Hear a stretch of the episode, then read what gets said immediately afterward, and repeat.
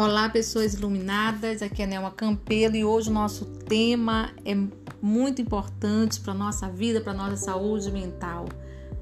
Falar sobre a importância do perdão na visão da psicologia. Sim, porque por muito tempo as pessoas é, acreditam que o perdão está muito ligado aos dogmas, à igreja, né? Você como um ser espiritual, onde o perdão traz o benefício até mesmo de você alcançar um lugarzinho no céu. Mas hoje esse tema ele realmente vai versar sobre a, a importância dele no teu dia a dia, na construção da tua vida, do teu bem-estar e também das outras pessoas com quem você se relaciona.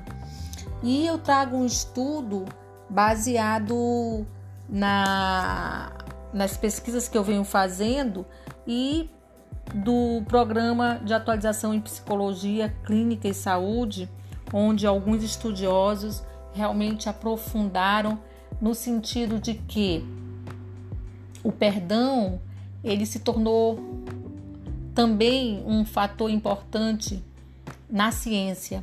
Né? Então, lá em meados do final do século XX, cientistas começaram a perceber que havia uma importância muito grande dessa, dessa, vamos dizer, dessa virtude ser praticada. Porque imagina, você, né, antes do perdão, o que é que aconteceu? Qual foi a experiência que você teve?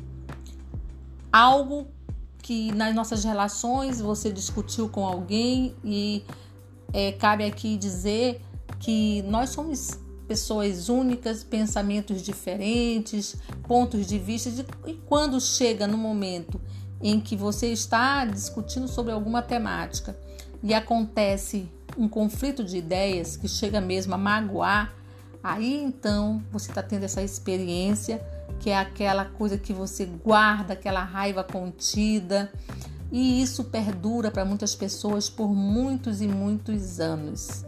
E o quanto é, isso interfere na tua vida pessoal, profissional e nessa vida você com você mesmo, né? Como é que você se percebe dentro desse contexto? E a mágoa é algo que perdura se não for trabalhado.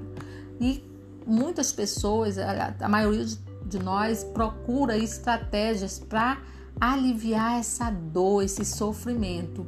E aí a busca incessante pela sua paz interior começa.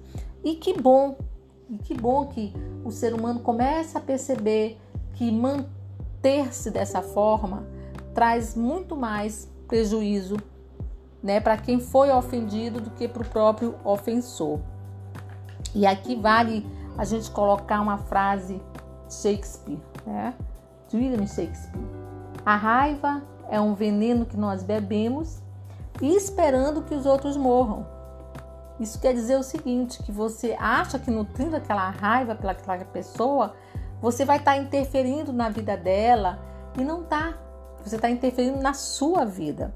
Vamos pensar um pouquinho.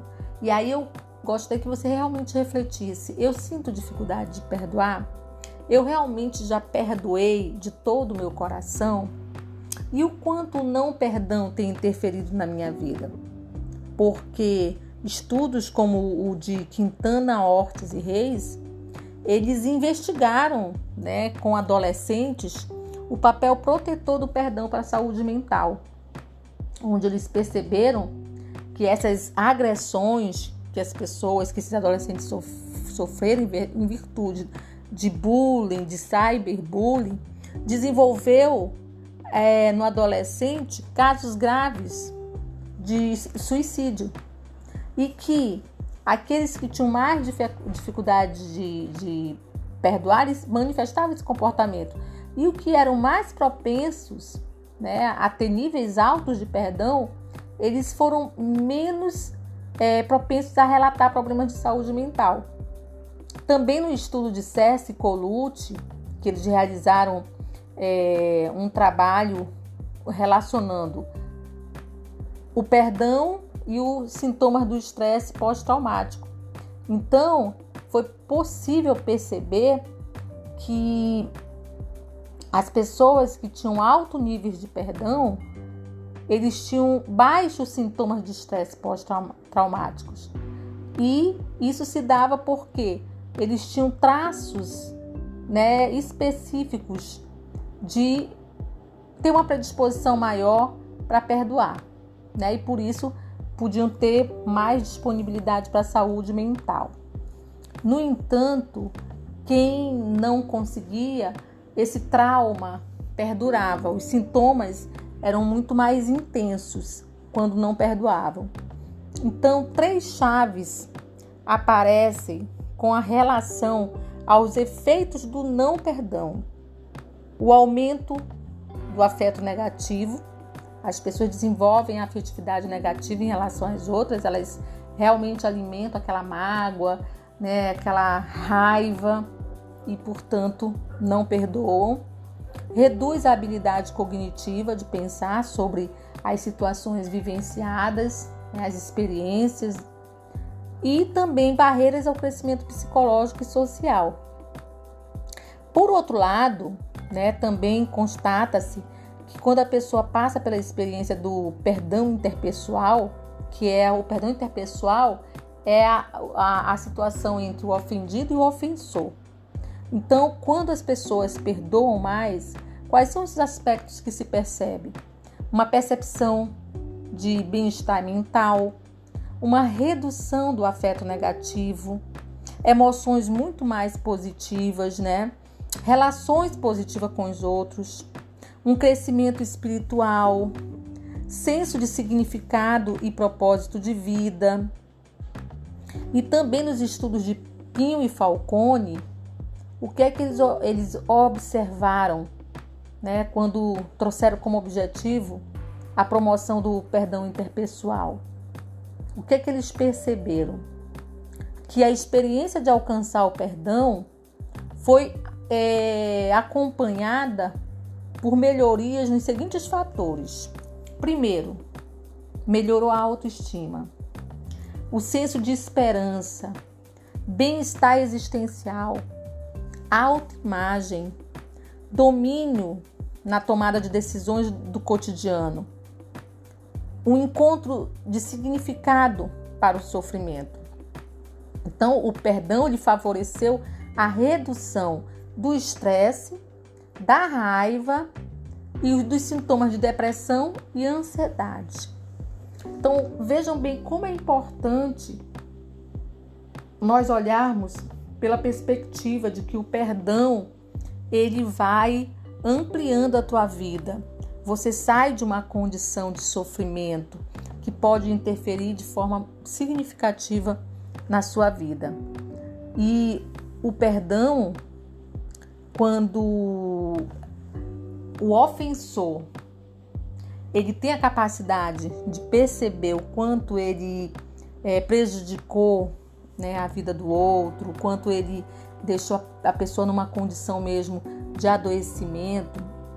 Então, o ofensor ele consegue, se ele é, tem essa capacidade de perceber o, o, quanto ele interferiu de forma negativa, é possível né, que aquela pessoa perdoe com mais rapidez. Por quê? Porque o ofensor ele teve a percepção, né? ele conseguiu perceber os prejuízos na vida do outro. Então, isso aí também é outro fator que a gente percebe que o perdão, o perdão se torna mais fácil quando o ofensor tem essa capacidade de repensar sobre suas atitudes. No entanto, o perdão se torna mais difícil nas seguintes situações: quando a vítima tem dificuldade para compreender a perspectiva do ofensor e de entender as razões do ofensor. O perdão se torna mais difícil quando há impossibilidade de diálogo entre as partes ofendidas e a ofensora.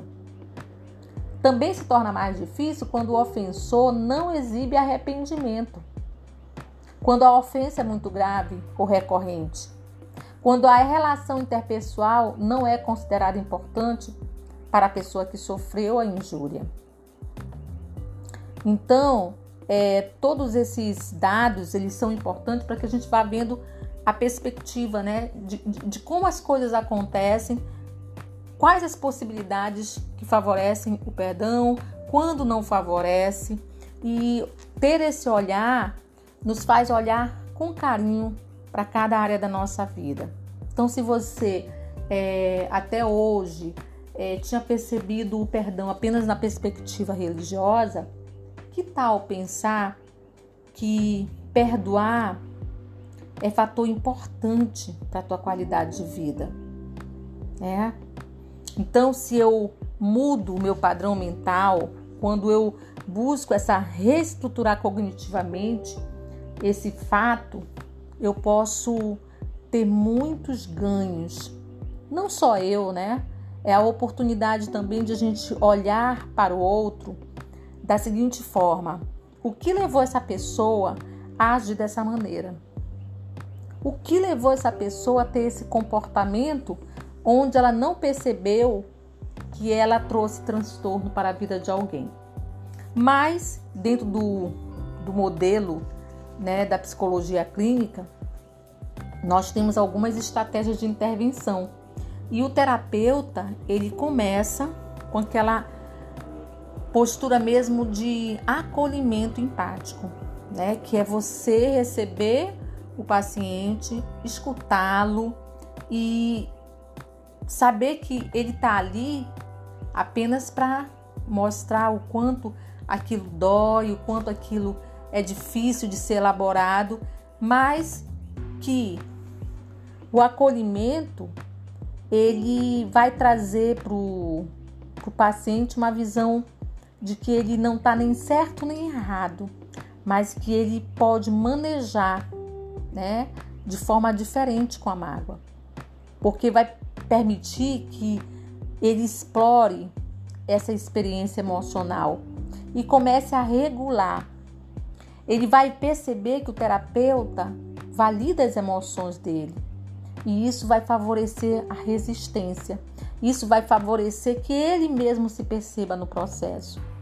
Então, a habilidade empática do terapeuta é muito importante para que ele, né, o paciente, comece a entender o processo por ele mesmo. Ele vai chegar nesse caminho. E aí nós também trabalhamos com a psicoeducação, que é muito usada na prática do TCC, na terapia cognitiva comportamental. Então, o manejo, né, na promoção do perdão e nesse manejo da mágoa, é importante que o profissional que vai trazer a proposta da psicoeducação ele entenda as emoções básicas do paciente, né? E as outras emoções que vêm, como a tristeza, a raiva, a vergonha, que são reações após as ofensas.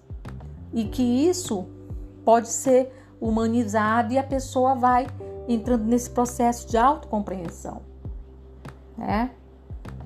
Então, é, o que é que a gente vai trazer com essa proposta, né? Com essas estratégias de intervenções, o acolhimento, a psicoeducação.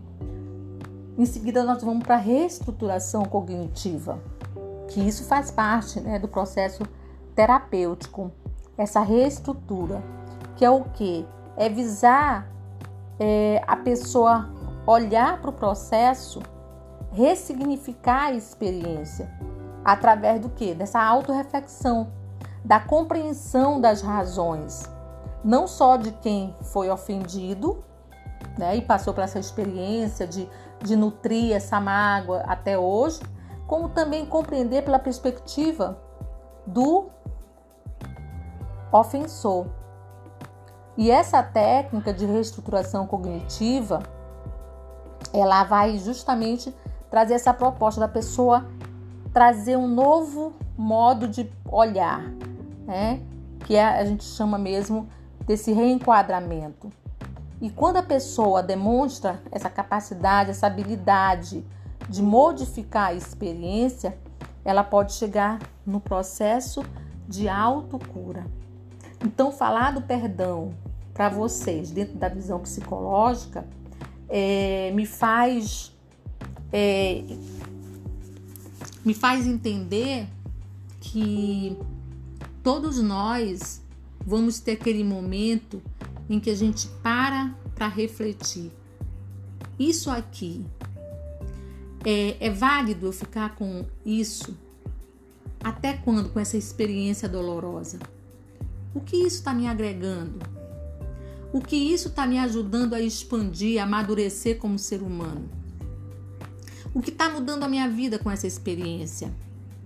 Então, essas reflexões elas são de suma importância para que você possa ampliar a sua consciência e mudar a sua história.